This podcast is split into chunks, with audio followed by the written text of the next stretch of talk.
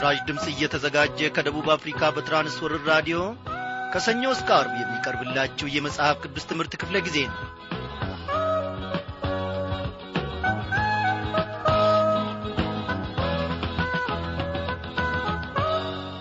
ውድ አድማጮቼ እንደምን አመሻችሁ። በነበርንበት ስፍራ ሁሉ በሰላም ውስጥ የጠበቀን ኖ በሥራችን ገበታ ሁሉ በረፍታችንም ስፍራ ሁሉ የተጠነቀቀልን ጌታ ታማኝ ነው። እንደገና ደግሞ ወዶና ፈቅዶ በራዲዮናችን ዙሪያ ተሰብስበን በዚህ በራዲዮ ሞገድ አማካኝነት አንድ ላይ እንድንገናኝ እግዚአብሔር ቸርነቱን አስፍቶልናል። ስሙ እጅግ ለዘላለም ይክበር ይመስገን። ዛሬ ተከታታዩን የኦሪት ዘፍጥረት መጽሐፍ ጥናታችንን እንቀጥላለን በዚህ ባለፉት ትምህርቶቻችን ውስጥ እግዚአብሔር አምላካችን ለእኛም ለእናንተም ታላቅ በረከትን እንዳተረፈ እኔ ባለሙሉ ተስፋ ነኝ። እግዚአብሔር አምላካችን ምን አጎደለብን እርሱን ካገኘንበት ጊዜ ጀምሮ ሰላማችንን እያበዛ ሰላማችንን እያሳደገ በግራና በቀኝ ከፊትና ከኋላ ሊመጣብን ካለው ነገር ተጠንቅቆልን ቅዱሳን መላእክቶቹን ስለ እኛም ደግሞ አዞ በዙሪያችን የሳት ቅጥር ሆኖልናል። እግዚአብሔር አሁንም እንደዚያው ነው እግዚአብሔርነቱን አይቀይርም። ሰላማችንን የሚወስድ ምንም ነገር የለም። አዎ እርሱን ካገኘንበት ጊዜ ጀምሮ ምን ጎደለብንና? አንተን ካገኘሁበት ቀን ጀምሮ ሰላም ድንቅ ነው አያልቅም ተነግሮ። አንተን ካገኘሁበት ቀን ጀምሮ እረፍቴ ብዙ ነው። አያልቅም ተነግሮ አንተን ካገኘሁበት ቀን ጀምሮ ሰላም ድንቅ ነው። አያልቅም ተነግሮ አንተን ካገኘሁበት ቀን ጀምሮ እረፍቴ ብዙ ነው። አያልቅም ተነግሮ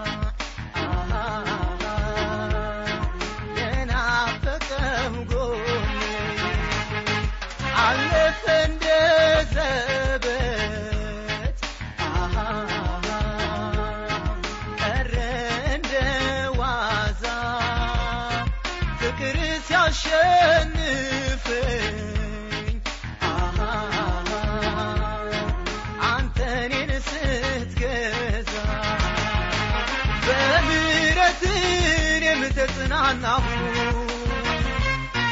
ያስደንቃል አረፍኩ እፎ ያልኩ አወጣኝ ከኀጢአት ሸለቆ አበሳይም ከላይ ላይ ርቆ አንተን ካገኘሁበት ቀን ጀምሮ ሰላም ድንቅ ነው አያልቅም ተነግሮ አንተን ካገኘሁበት ቀን ጀምሮ እረፍቴ ብዙ ነው። አያልቅም ተነግሮ አዎ እግዚአብሔር አምላካችን የማያረጅ የማያልፍ ሰላምን ሰጥቶናል። እግዚአብሔር ይክበር ይመስገን። እናመስግን። የሰላማችን ጌታ የሰላማችን ምንጭ እግዚአብሔር ሆይ እናመሰግንሃለን። ስላለፉት ጊዜያት ጥበቃ ስለ አሁንም ጥበቃና አመራር እግዚአብሔር ሆይ እጅግ አድርገን እናመሰግንሃለን። እነሆ አንተ በዘመናት ሁሉ ውስጥ አልተውከንም አልጣልከንም።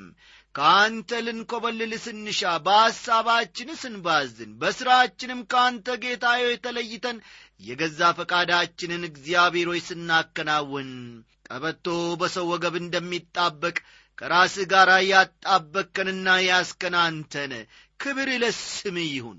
እግዚአብሔር ሆይ በዚህች ምሽት ደግሞ በመካከላችን ተገለጥ። ከቃልህ ታምራትን ማየት እንድንችል ከወትሮ በበለጠ ሁኔታ ወደ አንተም መጠጋት እንድንችል ከአንተም ጋር መጣበቅ እንድንችል አንተ እኛን ወደ አንተ ሳብ እግዚአብሔር ሆይ ወደ ራስህ ሳበን። እግዚአብሔር አባታችን ሆይ አንተ ምራን። ኖ ጌታ መንፈስ ቅዱስን ልከህ ደግሞ ከቃልህ ድንቅ ነገርን ማየት እንድንችል የልቡናችንን ዐይኖች ሁሉ አብራ። እግዚአብሔር ሆይ በደላችንን ይቅር በጌታችን በመድኃኒታችን በኢየሱስ ክርስቶስ ያው ስም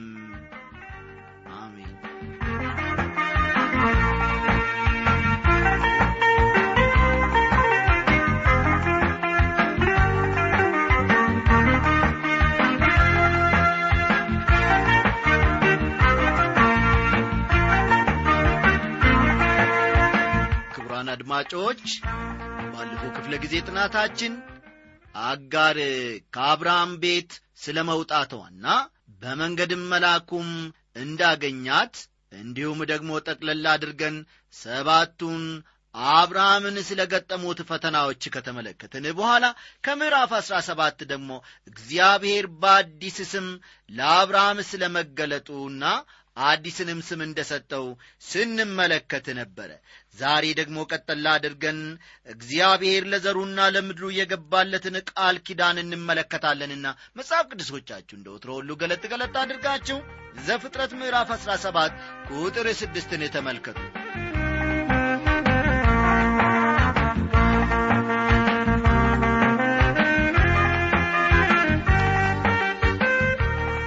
ወዳጆቼ አብርሃም ስሙ ተለውጦ አብርሃም ወይም የብዙዎች የአሕዛብ አባት ተብሎ መጠራቱንም ተመልክተናል። አብርሃም በዚያን ዘመን በእምነት የብዙዎች አባት መሆኑ እጅግ የሚያስገርም ነው። ከአራት ሺህ ዓመታት በኋላ እኔና እናንተ አሁን ዛሬ ማለቴ ነው ባለንበት ሁኔታ በእርግጥ እግዚአብሔር የተስፋ ቃሉን ጠብቆ አብርሃምን የብዙ ሕዝቦች አባት እንዳደረገው ምስክሮች ሆነን ተገኝተናል። እግዚአብሔር የተናገረውን ቃሉን ያጸናልና ወገኖቼ ለእኔና ለእናንተ ቢናገርም ቃል ኪዳኑን አያጸናም ቃሉንም አይጠብቅም በማለት ተስፋ መቁረጥ የለብንም። ምናልባት እግዚአብሔር ቃል ገብቶላችኋል ከአንድ ዓመት በፊት ከሁለት ከሦስት ወራት በፊት ከአምስት ከአስር ዓመት በፊት እንደ ተናገረው ቃሉን ማጽናት የሚያውቅበት እንደ እግዚአብሔር ማንም የለምና በመታመን በፊቱ እንመላለስ። የእግዚአብሔር የጊዜ ሰሌዳ ከእኔና ከእናንተ የጊዜ ሰሌዳ ጋር አንድ አይደለም። እግዚአብሔርን በእውነት እላችኋለሁ ሳንዝል ሳንታክት ተስፋ ሳንቆርጥ እንታመን እንጠብቀው። እግዚአብሔርም ደግሞ ቃሉን ያጸናል። አዎ ያጸናል ሃሌሉያ! እንዲህ ላለ ቁጥር ስድስት እጅግም አበዛሃለሁ ሕዝብም አደርግሃለሁ ነገሥታትም ካንተ ይወጣሉ ይላል። እግዚአብሔር ቃል ኪዳኑን ለመልካም አድርጎታልን? ለሚለው ጥያቄ መልሳችን ዛሬም ቢሆን ወገኖቼ አዎን በእርግጥ አድርጎታል የሚል ነው። ቁጥር ሰባት ቃል ኪዳኔንም በእኔና በአንተ መካከል ከአንተም በኋላ ከዘርህ ጋር በትውልዳቸው ለዘላለም ቃል ኪዳን አቆማለሁ። ለአንተና ከአንተ በኋላ ለዘርህ አምላክ ሆን ዘንድ ይላል። እግዚአብሔር ከአብርሃም ጋር የገባው ቃል ኪዳን ምን ዐይነት ነው? ቃል ኪዳኑ የዘላለም ቃል ኪዳን ነው ወገኖቼ። የዘላለም ከሆነ ደግሞ አሁንም መልካም ነው ማለት ነው። እግዚአብሔር ኢየሱስ ክርስቶስን በማመናችንና በመከተላችን ምክንያት የዘላለም ቃል ኪዳኑን ለእኛም ተግባራዊ ያደርግልናል ወገኖቼ እግዚአብሔር ለአብርሃም የገባው ቃል ኪዳን ለእናንተም እንዲሆን የምትፈልጉ ከሆነ አንድ መልካም ዜና ልነግራችሁ ወዳለሁ በዚህች ምሽት። እግዚአብሔር መልካም የሆነውን ከአብርሃም ጋር የገባውን ቃል ኪዳን ተሳታፊ እንድትሆኑ ዛሬም ይጋብዛችኋል። ቁጥር ስምንት በእንግድነት የምትኖርባትን ምድር የከናንን ምድር ሁሉ ለዘላለም ግዛት ይሆንህ ዘንድ ለአንተና ከአንተ በኋላ ለዘርህ እሰጣለሁ አምላክም እሆናቸዋለሁ ይላል። እግዚአብሔር ለአብርሃም ሊያደርግለት ያሰበውን ሁሉ ነገር የነገረው እግዚአብሔር እሰጠሃለሁ አደርግልሃለሁ በማለት የተስፋውን እርግጠኝነት ለአብርሃም አስታወቀው ዘርህን አበዛዋለሁ። ነገሥታትም ከአንተ ይወጣሉ። ቃል ኪዳኔንም በአንተና በእኔ ከአንተም በኋላ በዘርህ መካከል አጸናለሁ። ለአንተና ከአንተም በኋላ ለዘርህ የከነአንን ምድር የዘላለም ርስታችሁ እንዲሆን እሰጣለሁ አለው። እግዚአብሔር ወዳጆቼ የዘላለም ቃል ኪዳኑን ከአብርሃምና ከዘሩ ጋር አደረገ። ቃል ኪዳኑ የጸና ቃል ኪዳን ነው እንጂ በቀላሉ የሚለወጥ ወይም የሚጠፋ አይደለም። እግዚአብሔር የከናንን ምድር በሊዝ ለዘጠና ዘጠኝ ዓመታት አልሰጣቸውም። ነገር ግን በቃሉ ላይ በግልጽ እንደምናየው የዘላለም ርስት አድርጎ ነው የሰጣቸው። እግዚአብሔር እየተመሰገነ ይሁን። ለእኔና ለእናንተም እንዲሁ ቃሉን ያጸናልናል። የዕብራውያን ሰዎች በሦስት የተለያዩ ጊዜያት በምድሪቱ ላይ ነበሩ። ምድሪቱም የእነርሱ ናት። ነገር ግን ዋናው ቁም ነገር ምድሪቱን ሊኖሩባት የሚችሉት አንዳንድ ሁኔታዎች ከተሟሉ በኋላ ነው በመጀመሪያ ደረጃ እግዚአብሔር ወደ ግብፅ አገር ሰደዳቸው። በዚያም ተበተኑ። ወደዚያ ሲሄዱ ሰባ የቤተሰብ አባላት ሆነው ነበረ። ከግብፅ በወጡ ጊዜ ግን አንድ ነጥብ አምስት ሚሊዮን ሕዝብ ሆኑ። በባቢሎን ምርኮ ጊዜ ደግሞ ይህ የእግዚአብሔር ሕዝብ ለእግዚአብሔር ምስክር መሆኑን ትቶ የአሕዛብን ጣዖታት ማምለክ በመጀመሩ የባቢሎን ምርኮኛ ሆኖ ከምድሪቱ ተወሰደ። በመጨረሻም መሲሁን ኢየሱስ ክርስቶስን አንቀበልም ብለው ከምድሪቱ በሰባ ዓመተ ምረት ተሰደዱ። በእርግጥ ከዚያ በኋላ ወደ ምድሪቱ አልተመለሱም። እግዚአብሔር ሦስት ጊዜ ከምድሪቱ እንደሚወጡና ሦስትም ጊዜ ተመልሰው እንደሚገቡባት አስቀድሞ ተናግሯቸዋል። ሁለት ጊዜ መመለሳቸው እርግጠኛ ነው። አሁን ያሉበትን ሁኔታ እንደ ሦስተኛው መመለስ መቁጠር ያስቸግረኛል። በሦስተኛ ጊዜ ሲመለሱ ዳግመኛ ከምድሪቱ አይወጡም። እግዚአብሔር ሕዝቡን በምድሪቱ በሰበሰበ ጊዜ የሺህ ዓመቱ መንግሥት ይጀምራል ብዬ አምናለሁ ስለ ግርዛት ወይም ደግሞ ስለ ቃል ኪዳኑ ምልክት የሚያወሳውን ክፍል ከቁጥር 9 እስከ 11 ባለው ስፍራ እንመለከታለን። እግዚአብሔር አብርሃምን አለው አንተ ደግሞ ቃል ኪዳኔን ትጠብቃለ አንተ ከአንተም በኋላ ዘርህ በትውልዳቸው በእኔና በአንተ መካከል ከአንተም በኋላ በዘርህ መካከል የምትጠብቁት ቃል ኪዳኔ ይህ ነው። ከእናንተ ወንድ ሁሉ ይገረዝ የቁልፈታችሁንም ሥጋ ትገረዛላችሁ። በእኔና በእናንተ መካከል ላለውም ቃል ኪዳን ምልክት ይሆናል ይላል። ግርዛት ወገኖቼ የቃል ኪዳኑ ምልክት ነው። ሕዝቡ ቃል ኪዳኑን እንዲያገኙ አልነበረም የተገረዙት። ነገር ግን ቃል ኪዳኑን ስላገኙ ምልክት ይሆናቸው ዘንድ ነው የተገረዙት። ይህም የክርስቲያኖችን ሁኔታ ይመስላል። ክርስቲያኖች መልካም ሥራን የሚሰሩት ለመዳን ሳይሆን የመዳናቸው ፍሬ ስለሆነ ነው። ልጅ በነበርኩበት ጊዜ ከቤት ወጥቼ በራሴ ፈቃድ ሲሄድ ከሚያጋጥሙኝ ልዩ ልዩ ፈተናዎች ሌላ ከጥፋት የሚጠብቀኝ አንድ ነገር አባቴ ያስተማሬን ትምህርትና የመከረኝ ምክር ነው። ለአባቴ ልጁ ስለሆንኩ ይህን ማድረግ አይገባኝም። ወደዚያ መግባትም የለብኝም እያልኩ ከአባቴ ምክር የተነሳ ራሴን ከብዙ መጥፎ ነገሮች ከለክል ነበር። እንግዲህ እኔ ራሴን ከአባቴ ምክርና ትምህርት የተነሳ ከመጥፎ ነገሮች በመከልከል ያልነበረም ልጁ የሆንኩት። አስቀድሞ ከእርሱ በመወለዴ ብቻ ልጁ ነኝ የከበደ ልጅ ነኝ። ነገር ግን ልጁ ስለሆንኩ እርሱን የሚያሳዝነውንና እኔንም የሚጎዳኝን ነገር ከማድረግ እቆጠባለሁ። ለእግዚአብሔር ሕዝብም መገረዙ ለቃል ኪዳኑ ምልክት ነው እንጂ ቃል ኪዳኑን ለማግኘት አልነበረም መገረዙ። በቃ ቁጥር አሥራ ሁለት የስምንት ቀን ልጅ ይገረዝ። በቤት የተወለደ ወይም ከዘራችሁ ያይደለ በብርም ከእንግዳ ሰው የተገዛ ወንድ ሁሉ በትውልዳችሁ ይገረዝ ይላል ኢየሱስ ክርስቶስ በተወለደ ጊዜ እንደ ሕጉ በጥንቃቄ ለሕፃኑ ሊደረግ የሚገባው እንደ ተደረገ አስተውላችኋልን? እርሱ የአብርሃም ልጅ የዳዊት ልጅ እንደሆነና በስምንተኛው ቀን እንደ ተገረዘ ተጽፏል። ከሕግ በታች ሆኖ ተወለደ። ጳውሎስ ስለዚህ ጉዳይ እንዲህ ይላል ነገር ግን የዘመኑ ፍጻሜ በደረሰ ጊዜ እግዚአብሔር ከሴት የተወለደውን ከሕግም በታች የተወለደውን ልጁን ላከ ይለናል። ገላትያ ምዕራፍ አራት ቁጥር አራት በቤት የተወለደ በብርም የተገዛ ፈጽሞ ይገረዝ ቃል ኪዳኔም በሥጋችሁ የዘላለም ቃል ኪዳን ይሆናል ይላል ቁጥር 13 ላይ። አስቀድሞ እንደ ተናገርኩት ወገኖቼ ግርዛት የቃል ኪዳኑ ምልክት ነው። ሕዝቡ ቃል ኪዳኑን ለማግኘት አልነበረም የተገረዙት። አስተውሉ ሕዝቡ ቃል ኪዳኑን ለማግኘት አልነበረም የተገረዙት። አስቀድሞ ቃል ኪዳኑን አግኝተውታል። ይህንን ማስተዋል በጣም አስፈላጊ ጉዳይ ነው። ምክንያቱም ይህ ዛሬም እውነት ስለሆነ ነው ብዙ ሰዎች ዛሬ ወደ ቤተ ክርስቲያን ቢመጡና አባል ቢሆኑ የሚድኑ ይመስላቸዋል። ለመዳን ይህንንና ያንን ማድረግ ፈጽሞ አይገባቸውም። እርግጥ ነው ከዳናችሁ በኋላ ሌሎች መልካም ሥራዎችን መስራት የቤተ ክርስቲያን አባል በመሆንም ጌታን ማገልገል ይቻላል። ጋሪውን ከፈረሱ በፊት ማስቀደም አይገባም። ፈረሱ መጀመሪያ ከዚያም ጋሪው ይከተላል። ቁጥር 14 የቁልፈቱን ሥጋ ያልተገረዘ ቆላፍ ሰው ሁሉ ያቺ ነፍስ ከወገኗ ተለይታ ትጥፋ ቃል ኪዳኔን አፍርሳለችና ይላል። ለቃል ኪዳኑ የማይታዘዙ ቢኖሩ የእነርሱ አለመታዘዝ ቃል ኪዳኑን ሊያጠፋው አይችልም። እነርሱ ግን ከሕዝቡ ተለይተው ይጠፋሉ። ቃል ኪዳኑ የዘላለም ቃል ኪዳን ነውና ይህ ደግሞ የቃል ኪዳኑን ታላቅነት ያሳያል እግዚአብሔር የሶራን ስም ለወጠው። ወንድ ልጅ እንደሚሰጣትም ቃል ኪዳን ገባላት። ይህንን ደግሞ በቁጥር አሥራ አምስት ውስጥ እንመለከታለን። እግዚአብሔርም አብርሃምን አለው የሚስትህን የሶራን ስም ሶራ ብላ አትጥራ ስሟ ሳራ ይሆናል እንጂ ይለዋል።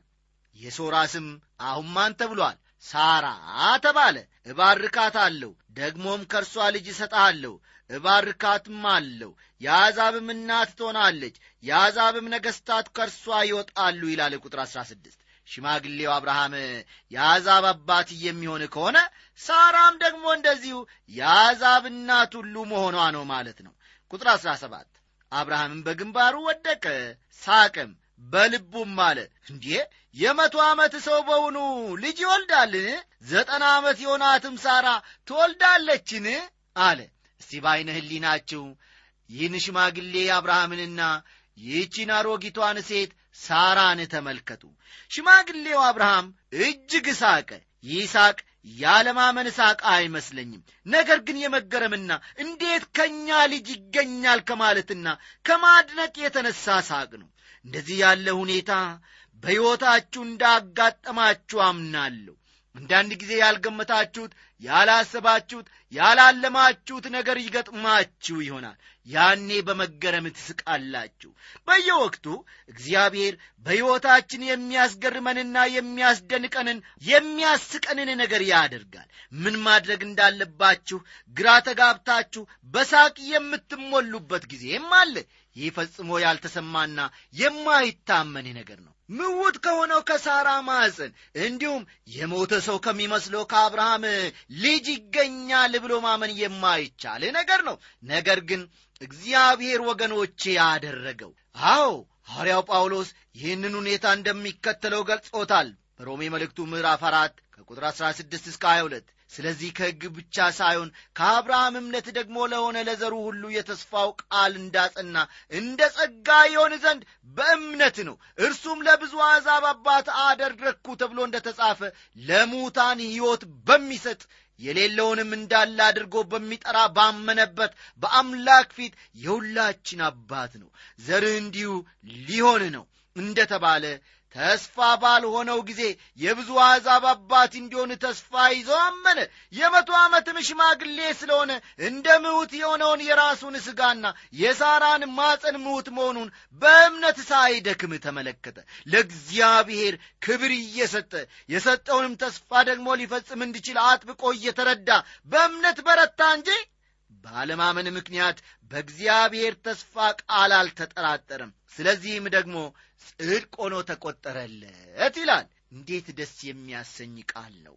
ወዳጆቼ የኔና የእናንተ እምነት ሳይደክም እግዚአብሔር ተስፋ የገባልንን ቃል የገባልንን ነገር እስኪያጸና ድረስ አዎ በእምነታችን በርትተን እሱን መጠበቅ መቻል አለብን። እግዚአብሔር ይርዳን አብርሃም እግዚአብሔርን አመነ። እግዚአብሔር አስደናቂና መልካም አምላክ በመሆኑ አድናቆት አደረበት። ሆኖም ብዙም ሳይቆይ አብርሃም ልቡን እንደ ቀስት የሚወጋው ሐሳብ መጣበት። ምንድን ነው አበበ ትሉኝ ይሆናል። አስቀድሞ የተወለደው የእስማኤል ጉዳይ ኗ አስቀድሞ የተወለደው ይህ የእስማኤል ጉዳይ እንዴት ይደረጋል? እንዴት ይሆናል? ቁጥር አሥራ ስምንትን እስቲ እኔ አብርሃምም እግዚአብሔርን እስማኤል በፊት ቢኖር በወደድኩ ነበር አለው ይላል አብርሃም ስለ ልጁ ስለ እስማኤል ማሰቡ ያላቸውን ቅርበትና የአባትነት ፍቅሩን ያሳያል። ትንሽ ቆይተን እንደምንመለከተው እስማኤል ከአብርሃም ቤት ወጥቶ በሄደበት ጊዜ የአስራ አራት ዓመት ልጅ መሆኑን ነው። አብርሃም ከዚያ በኋላ እስማኤልን ያዩ አይመስለኝም። ነገር ግን አብርሃም ልጁን እስማኤልን ይወደው ነበረ። ከእርሱ መለየቱ ታላቅ የልብ ስብራት ሆኖበታል። አብርሃም አጋርን ከግብፅ በማምጣቱ ታላቅ ስህተት እንዳደረገ ደግሞ ደጋግሞ የሚያስብ ይመስለኛል። ከዚህ ቀደም እንደተማርነው አብርሃም ከአጋር ልጅ መውለዱ ኀጢአት ነበረ። ስለሆነም በምድሪቱ ላይ ከፍተኛ ችግርና ፈተና ሆነበት። ኀጢአትን ቀላል አድርጋችሁ አትመልከቱ ወገኖቼ አትሳቱ። እግዚአብሔር አይዘበትበትም። ሰው የሚዘራውን ሁሉ ያንኑ ደግሞ ያጭዳልና ይላል የእግዚአብሔር ቃል በገላትያ ምዕራፍ ስድስት ቁጥር ሰባት እስቲ ቁጥር አሥራ ዘጠኝን እንመልከት። እግዚአብሔርም አለ በእውነት ሚስትህ ሳራ ወንድ ልጅን ትወልድልሃለች ስሙንም ይስሐቅ ብለህ ትጠራዋለ ከእርሱ በኋላ ለዘሩ የዘላለም ቃል ኪዳን እንዲሆን ቃል ኪዳኔን ከእርሱ ጋር አቆማለሁ ይላል። በሌላ አባባል ወገኖቼ እግዚአብሔር ያለው የለም ቃል ኪዳኔ ከእስማኤል ጋር አይሆንም። የእኔ ቃል ኪዳን የሚቆመው ከይስሐቅ ጋር ነው የሚል ይመስላል አይደለም እንዴ? አዎ የእግዚአብሔርም ቃል ይህንኑ ነው የሚያረጋግጠው። በእግዚአብሔር ቃል ላይ ስለ ተጻፈ ብቻ እግዚአብሔር ብዙ ሚስቶች ማግባትን ፈቅዷል ማለት አንችልም። የትም ቦታ ይህን ሲያረጋግጥና እግዚአብሔር የትም ቦታ ስለ ብዙ ሚስቶች ማግባት ሲያጸድቅ አንመለከትም። እኔም በግሌ አላየውም። እስማኤል ታላቅ ሕዝብ እንደሚሆን ተስፋ ተገባለት ይህንን ደግሞ ከቁጥር ሀያና ሀያ አንድ ትመለከታላችሁ። እግዚአብሔር የገባውን ቃል ኪዳን ይጠብቃል። እንዲያደርግ የገባውን ቃል በጊዜው ያደርገዋል። ይስሐቅ ሳይወለድ እንደሚወለድ አስቀድሞ ነገራቸው። ወደፊትም ዘሩ እንዴት እንደሚበዛ አስታወቃቸው። ይስሐቅም በሚቀጥለው ዓመት እንደሚወለድ አስታወቃቸው። ቁጥር ሀያ ሁለትን እስቲኒ ንግግሩንም ከእርሱ ጋር በፈጸመ ጊዜ እግዚአብሔር ከአብርሃም ተለይቶ ወጣ ይላል። በሌላ አነጋገር እግዚአብሔር አብርሃምን አንተ ዝም በል እኔ የማደርገውን አውቃለሁ ያለው ይመስላል ወገኖቼ ሆይ እዚህ ላይ አንድ ልብ ልንለው የሚገባን ጉዳይ አለ። አንዳንድ ጊዜ ልመናችንን አቁመን አንተ እንደ ፈቀድከው አድርግ በማለት ለእግዚአብሔር ልንናገር ይገባናል። ይህ ታላቅ ብልህነት ነው። እግዚአብሔር የሚሰማውና እሺ የሚለው ጸሎት እንዳለ ሁሉ አንዳንድ ጊዜ ደግሞ አይሆንም የሚለው ከፈቃዱ ውጪ ስለሆነ የማይሰማው ጸሎት አለ። አብርሃም ስለ እስማኤል ጠይቆ ነበር። ነገር ግን እግዚአብሔር ቃል ኪዳኑ ከይስሐቅ ጋር ስለሚሆን የአብርሃምን ልመና አልተቀበለም። ዛሬ እጅግ በጣም ብዙ ሰዎች እግዚአብሔር የማይሰማውንና የማይመልሰውን ጸሎት ይጸልያሉ። ስለዚህ እንደ እግዚአብሔር ፈቃድ እርሱን ደስ ቢያሰኘው እንደ ፈቀደ እንዲመልስላቸው ሊጸልዩ እንደሚገባ ምክሬን መለገስ ወዳለሁ ከቁጥር 23 እስከ 27 ያለውን ተመልከቱ። በዚህ ክፍል ውስጥ ግርዘት እግዚአብሔር ከአብርሃም ጋር ለገባው ቃል ኪዳን ምልክት መሆኑን እንመለከታለን። ምናልባት አንዳንድ ሰዎች እስማኤልስ ተገርዞ የለምን? ትሉ ይሆናል። ደግሞስ ታላቅ ሕዝብ አደርጋለሁ ብሎት የለምን? የሚለው ደግሞ ሁለተኛው ጥያቄያችሁ ሊሆን ይችላል። ለምን ታዲያ ቃል ኪዳኑን ከእስማኤል ጋር አላደረገም በማለት ደግሞ ትጠይቁም ይሆናል። መልሱ ግን አጭርና ግልጽ ነው። ጌታ እግዚአብሔር ቃል ኪዳኑን ማድረግ የወሰነው ተስፋ ከገባለት ልጅ ጋር ነው እንጂ ከፈቃዱ ውጪ ከተወለደው ልጅ ጋር አይደለም። ስለዚህ እስማኤል እግዚአብሔር የሚጠቀምበት ሕዝብ አባት አይደለም። መሲሁም ከእርሱ ጋር አልመጣም። እንዲህ በጌታ የተወደዳችሁ ወገኖቼ የዚህ የኦሪት ዘፍጥረት ምዕራፍ አሥራ ሰባት ጥናታችንን እዚህ ላይ አበቃል እግዚአብሔር ታዲያ ድንቅ ነገርን አላስተማረንምን? ስሙ ለዘላለም ይክበር ይመስገን።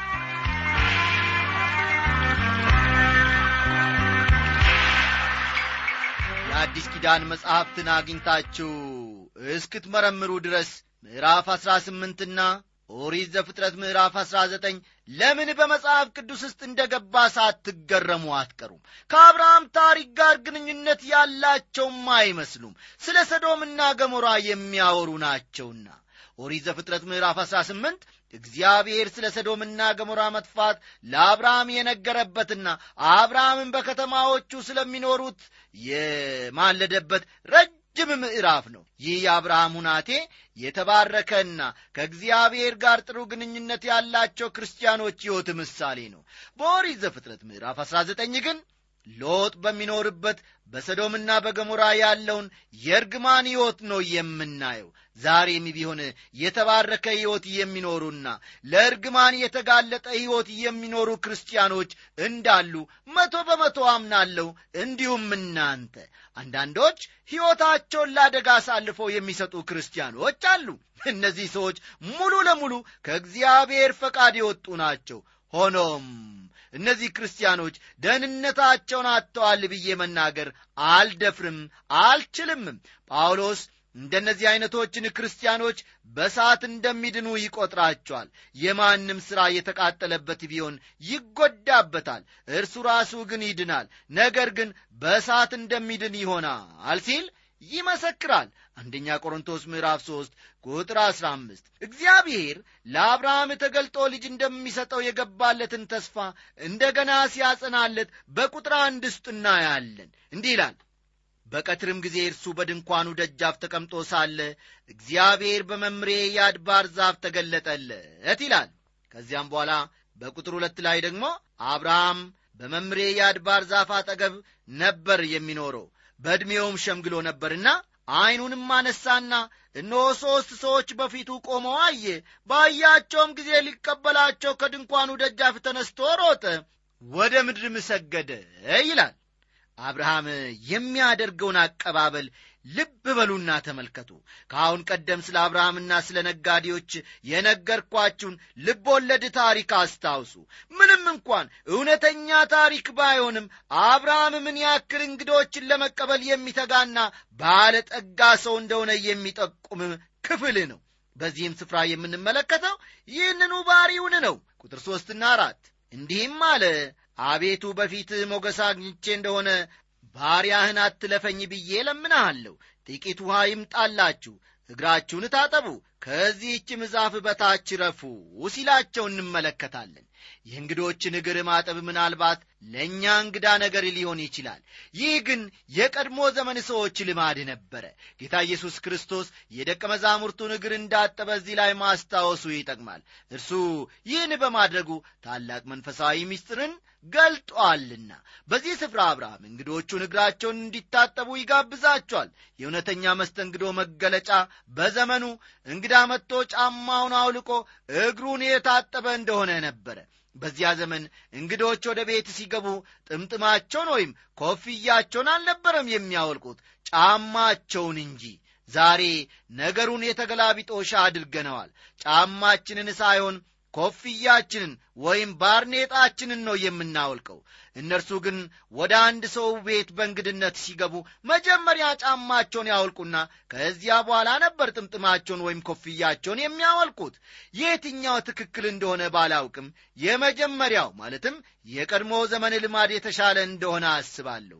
ጫማውን አውልቆ አረፍ ማለት ቤተሰብነትንና ኅብረትን ያጠናክራል። አብርሃም እነዚህን ሰዎች በዛፉ ጥላ ስር እንዲያርፉና እግራቸውን እንዲታጠቡ ሲጋብዛቸው ምን ያክል እንዳዝናናቸው መረዳት አያስቸግርም። እንግዲህ ወገኖቼ የዚህን ቀጣይ ክፍል ደግሞ በሚቀጥለው ክፍለ ጊዜ ይዘንላችሁ እንቀርባለን።